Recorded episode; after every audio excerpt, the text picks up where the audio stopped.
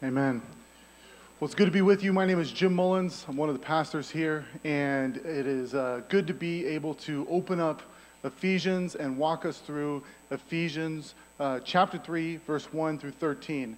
We're going to do two weeks focused on this text, and so what, what I don't hit this week, someone's going to hit next week. Um, so, with that said, would you go ahead and open your Bibles there to Ephesians chapter 3? And if you need a Bible, go ahead and raise your hand, and someone coming down the aisle will give you one. All right, well, as we jump into this text this morning, I want to start off by showing you a picture. Go ahead and throw that picture up there, Josh. This picture is of one of the strangest days of my life. If you would have showed me this picture before I was married, I would have been greatly concerned about what I was getting into. This is a picture of me on the floor next to our bed with a plate of pasta feeding it to my wife who is on the bed. And it is very strange. If someone had showed me this picture in our premarital counseling and said, This is where you're going with your marriage, I would have thought one of a couple things happened. One is that my wife turned out to actually be really mean and for some reason was making me like lay on the floor. Or two, that I had become a very strange person and had lost my mind. But the only way to make sense of this picture is to understand the context and the bigger picture of what was going on. You see, my daughter was sick that day, and my wife was in bed with her, caring for her, looking after her. And my daughter, being on the autism spectrum, is very sensitive to different sorts of uh, sensory things sight, sound, smells. And so all day long, my wife was comforting my daughter, and she was getting hungry. And so I tried to bring in some food, but then my daughter lost her mind. She started yelling, saying, Get the food out of here. And so we, my, daughter, my wife was hungry, and I thought, Here's what I'm going to do I'm going on a mission. So I got a plate full of pasta and I got into my army crawl position. I waited till my daughter wasn't looking. And I crawled along the floor where she couldn't see me. And I crawled up to the bed. I don't even think my wife saw me at first. And then I got the, I got the fork and I just popped it up at the bed. And then, and then when, when my daughter wasn't looking, my wife would just take a bite I even set it up to where I saw the reflection of my daughter in the mirror, so I knew when she was looking away and I could get this pasta to my, to my wife. So this picture makes sense in the broader context of what was happening. And it, what I'm going to talk about today, the passage that we're looking into, that, that Paul is drawing us into, the main takeaway is that we can't make sense of the crazy things in our life unless we get the bigger picture. Paul is going to give us the bigger picture of his calling, the bigger picture of what the church is called to do, and the bigger picture of, of what God is doing in the whole world. So let's dive into the text and see what's going on. We'll start with Ephesians 3, verse 1. For this reason, I, Paul, a prisoner of Jesus Christ, on behalf of you Gentiles. Now, what you might notice at first is that this feels like an incomplete sentence because it is. It's interesting because this passage comes on the tail end of Paul's explanation about how God is bringing Jew and Gentile together in the same body. And then what happens after this passage is that Paul prays this beautiful prayer about Christ uniting all things. Well, well what happens is uh, a lot of scholars think that Paul is beginning to launch into that prayer, which will come later in the chapter. But then he like has a thought and he stops mid-sentence and goes on a tangent. So basically what we're exegeting today is scripture, it's God's word, but it's Paul going on a tangent, a rabbit trail, like an ADD moment for Paul where he's supposed to be launching into a prayer, but then he kind of goes on a tangent. And the reason why he's probably going on a tangent is because he's describing himself as a prisoner of, of Jesus Christ. See, the context is Paul is in prison. Paul is in a Roman prison, and people are probably thinking, how can this be? How can the ambassador of our King, Jesus, be in prison when Paul has been telling people all of these lofty things in Ephesians? He's talking about Christ, who's the king who, over all things, the one who unites and reconciles all things. And how we are seated with Christ, seated with royalty. And Paul is writing these words about being seated with Christ as he's underground in a pit, in a prison. Here's a picture of what Roman prisons looked like. And, presumably, this would be what Paul, his situation. Basically, you had, it was like a couple levels underground, and the prisoners were lowered into this pit that was moldy, smelly, um, and crowded. Prisoners were often uh, even still awaiting trial, and they would be in a situation like this. And it was, it was, a, it was associated with shame. Anyone who was in a pit like that was in a place of shame rather than a place of honor. And so here's Paul writing about how he is seated with Christ in the heavenlies from a pit underground with cockroaches, shoulder to shoulder with people. And he has to have the perspective of the bigger picture in order to write those words. Because at this point, he is suffering, and the church's primary leader at that time is, is, is basically in a tomb, in a grave, but he is risen with Christ. So let's talk about it. What are the three ways in which Paul gives us a bigger picture of what's going on that makes sense of the suffering? First of all, Paul's uh, God's plan for Paul. So he starts off by reminding God's people that God has a specific calling on his life. And if Paul is going to truly press into that calling, then there will be some, some suffering that comes with it. He reminds them of, the, of what he was called to. It says in verse 2 Assuming that you have heard of the stewardship of God's grace that was given to me for you and how the mystery was made known by revelation, as I have written briefly. So, in other words, God has this special commission for Paul to, to do this particular work. The word stewardship here is much more uh, potent than our word stewardship. It's the, the word uh, oikonomia and it's from which we get the word economics, the English word economics. And it has this idea that God has this grand plan, this grand arrangement of the world, and therefore he has given Paul a specific commission, a specific role of how to execute that plan. And what is that? He says that, um, that he was uh, that the mystery, that there was this mystery made known to him that he is to proclaim to others. And this mystery, the word mystery was very common at that time.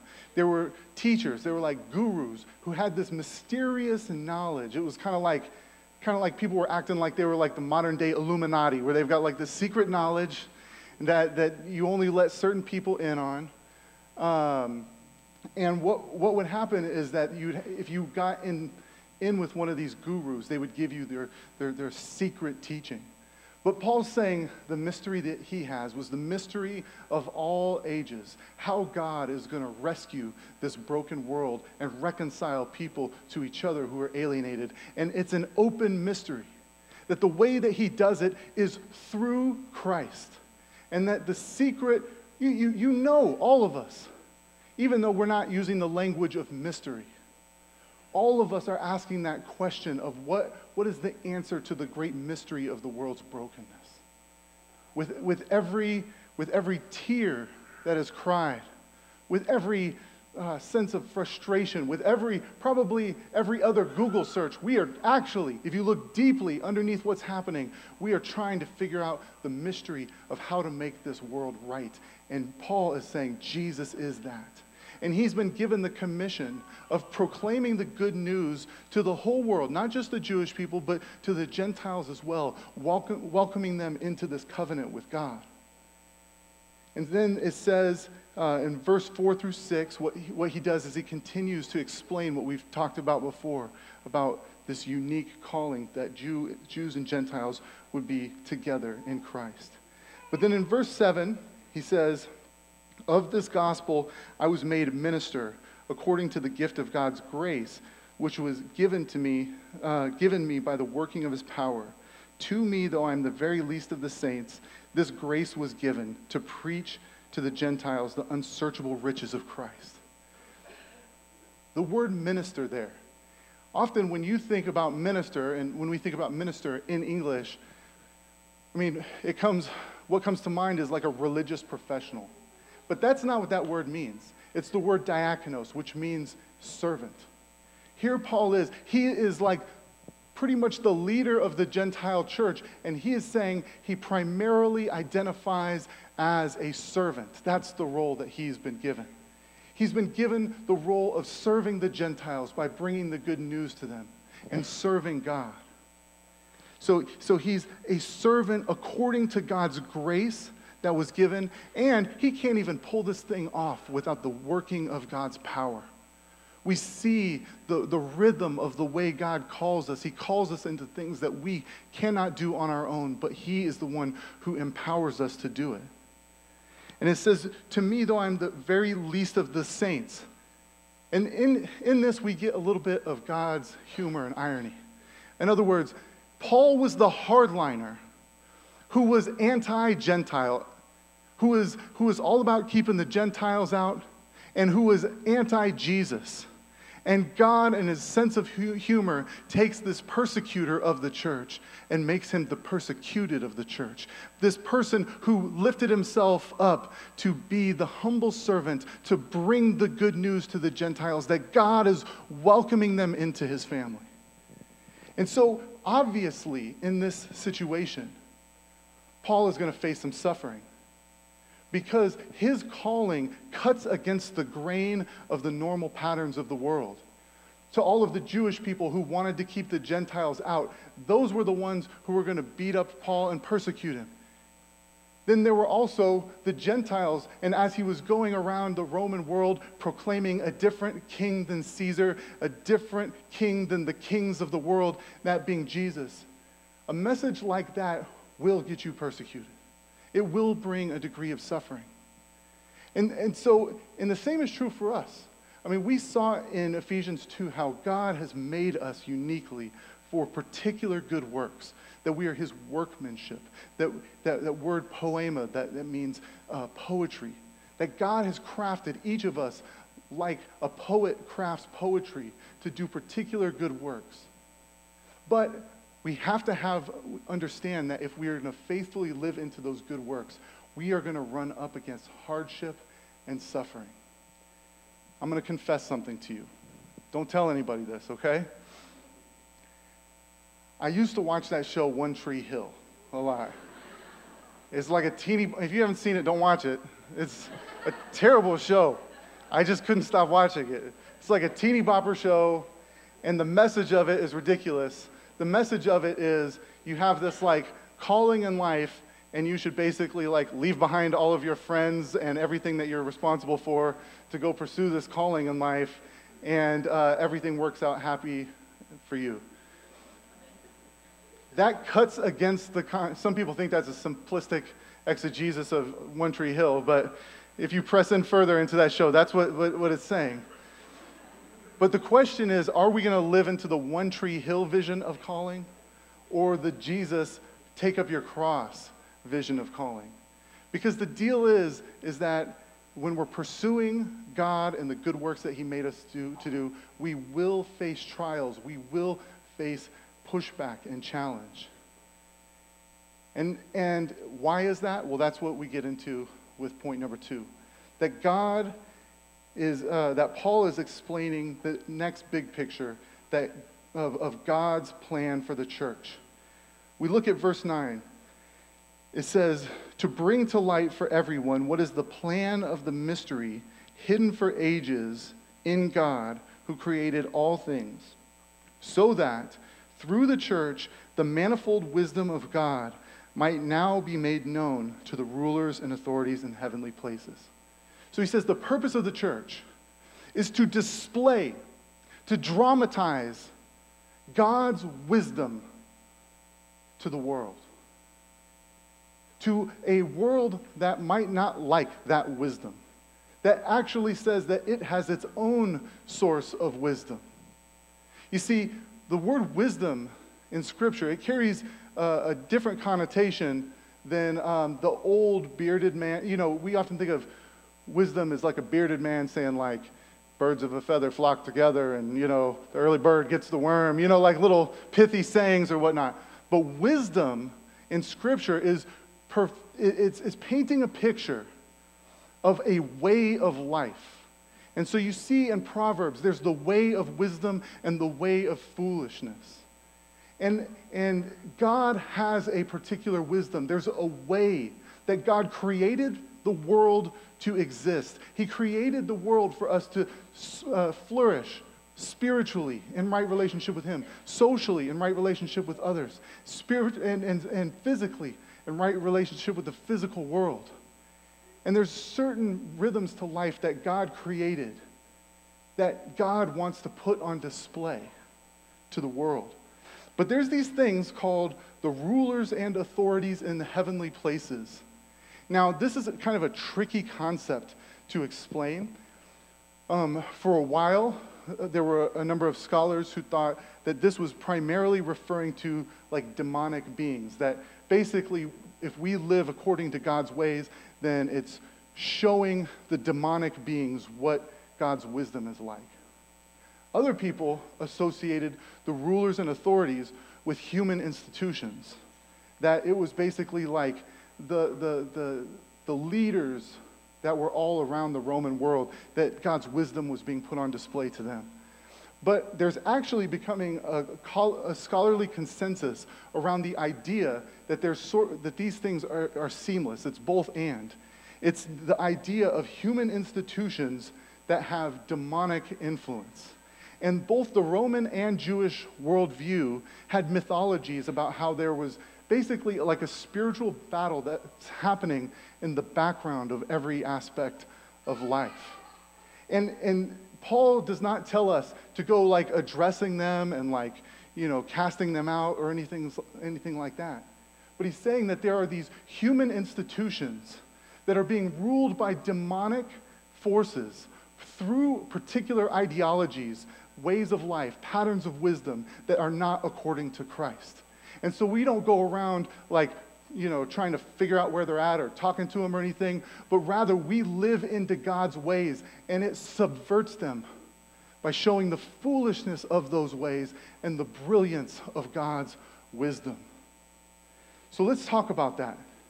You, I mean, these, these rulers and authorities were often associated with tribal deities, these demonic powers behind these tribal ways of life that were very harmful to people, that took a good part of creation and made it an ultimate thing.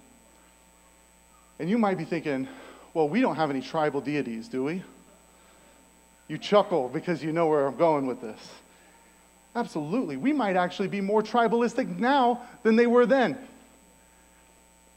And so, this is the part of the sermon where I offend everybody. Are you ready? I'm going to walk you through what some of these tribal deities and ideologies might be that are drawing us away from Christ, that are taking good things and turning them into ultimate things. Let's start with experienceism, where you take the good gift of experiences and you make it ultimate. And that through an Instagrammable life of bungee jumping and fishing in beautiful lakes and filters that, you know, block out the smog that was, you know, just out of the picture you are presenting yourself to the world and saying, I am worthy. Do you see me? And the Instagrammable life will never be enough because there are not, no matter how much bungee jumping you do, there is nothing like knowing Christ and being seen by Him. All of the people who are looking in and giving you the likes, their, their, their likes are not enough uh, to, to match Christ's love. And so experiencism is drawing us away from Christ. It's one of the rulers and authorities. Technicism, it's kind of a funny word, but the idea behind it is that we're looking for like this right, this one technology or this one method or this one thing to kind of be the answer to life's questions. And so, so technologies are good, meth- methodologies are good, but let me give you some symptoms of technicism. Technicism, you'll know that you're in this if, it, if it's a prayerless life. If it's a life that doesn't crack open God's word, but spends hours and hours on YouTube devoting yourself to certain gurus like Elon Musk or Timothy Ferriss or Jordan Peterson or whatever YouTube guru that you're drawn to, and you almost esteem them above Jesus. You wish Jesus was a little bit more like them. And the reality is, is that there's not a single technique or a single technology that will follow through on its promises. Remember how the internet was supposed to bring us all together? Didn't work out that way. Nuclear fission brought like warmth to people's homes, but also the threat of a nuclear bomb. The reality is, is that these technologies, these methods, they can't save us. This, I mean, it's, we see it in health fads. I mean, think about the health fads. There, are never, there will never be enough essential oils that are potent enough to cover the stench of sin on our lives. Paleo cannot make you and restore you into your true human self. Only Christ can. CrossFit can never make you strong enough to carry the weight of your sin. And veganism will never find enough kale to cover your shame. and yet, yet, if you looked at the way we spend our time, we come to our gurus over and over again to get this, the, the mystery of life. All right, now I'm going to start offending people. Social justiceism. Justice is good. And you basically have to throw away your Bible to stop caring about justice. But there comes a time when people replace Jesus with justice when it's all about being a part of this certain community and being known about caring for these things, and, whatever those things are, they are the trending fad of the day. And it's where you care more about making a point with a wagging finger on social media than truly making a difference. It's when you actually only care about a limited number of justice things, and that is whatever is in with your crowd. It's when you're more about Che Guevara and like socialism than the teachings of Jesus. And so just, justicism will never save us. It will become the lynch mob that will go sacrifice the powerful to make itself powerful. But we need Jesus to rescue us so that we can pursue justice from a posture of humility. Nationalism. Nationalism, it is right for you to love your country. It's a part of loving your neighbor. But when Jesus says, seek first the kingdom, and you say, no, my country first, there is a problem that needs to be repented of.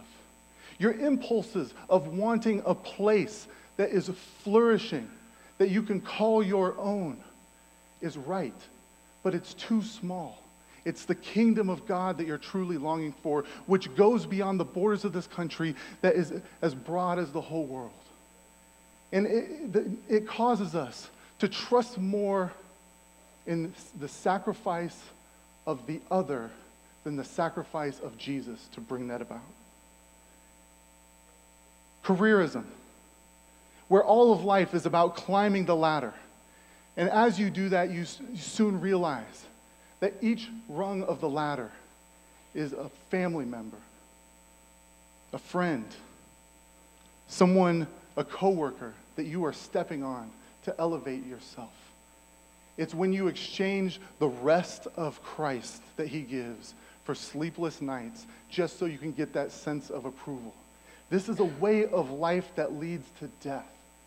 And you can never fully work for Christ until you have received the work of Christ. And finally, comfortism. Comfortism is when you are, you are rock, you're not about rocking the boat. You stopped looking at the news long ago. If someone's doing something crazy, or just looking the other way because it's all about relaxing evenings and pleasant weekends. and ultimately you're being lulled to sleep by demonic lullabies. This is not the way of the cross, the way of life. And if we are to truly be God's people that display God's wisdom to the, to the rulers and authorities, that display God's wisdom to the world, then we cannot be about those things. We can affirm the good of those things, but we ultimately have to be all about Christ. And what does it look like? We, if we do that, we'll be a countercultural community that looks different. We'll be a community of self giving love in a world of selfishness and entitlement. We'll be a community of wisdom instead of endless data. We'll be um, a community of hospitality in a world of isolation where people spend all day long looking at glowing rectangles. Into that world, we will offer the hospitality of the table in our homes.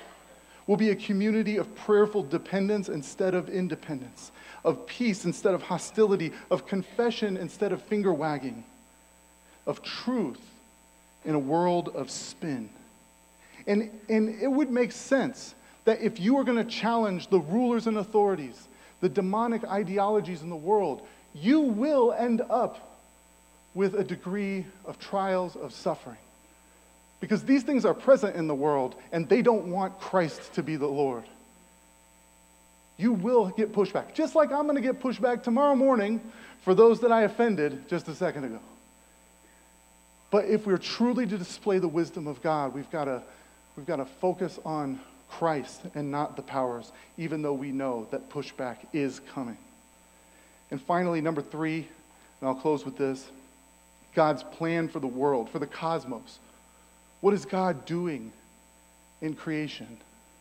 And it says in verse 11, this was according to the eternal purpose that he has realized in Christ Jesus our Lord.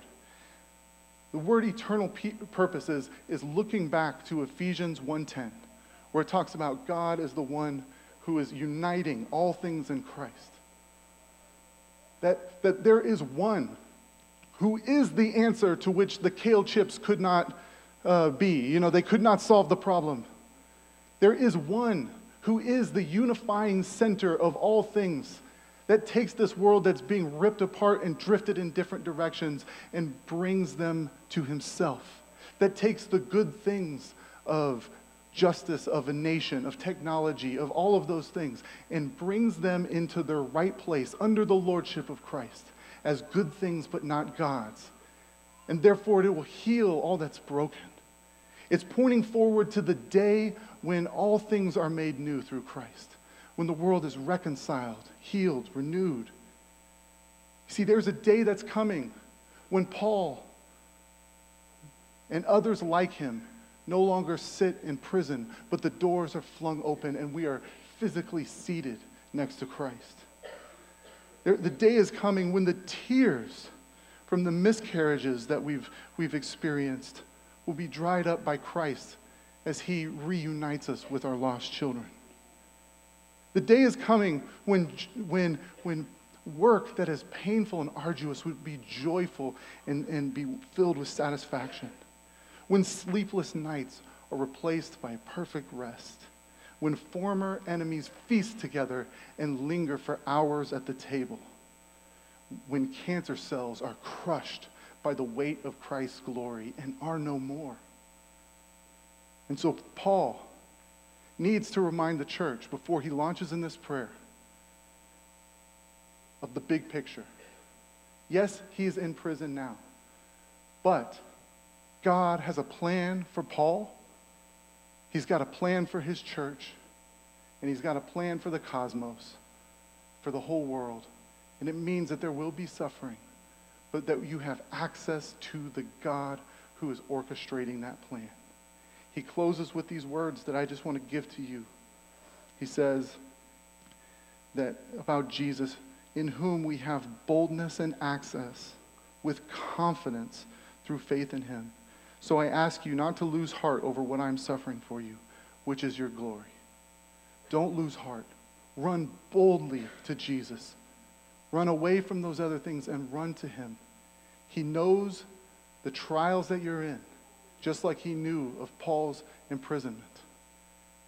He knew that Paul, while he was seated underground in a prison, was also seated in the heavenlies with Christ. And the same is true for you. With whatever trial you're seated in right now, you are also seated with Christ, and you can run boldly to Him, the one who orchestrates the bigger picture. Let's pray. Father, we, we thank you that you are the, the one who reconciles and renews all things. We thank you that you are truly the source of all wisdom, and your ways are wise. And Lord, we pray that you would make us a community that displays the wisdom of God to the rulers and authorities, that lives into the unique good works that you've made for us, that lives into um, the reality that we are seated with Christ and have boldness and access to him. Thank you for giving us access. In Jesus' name, amen.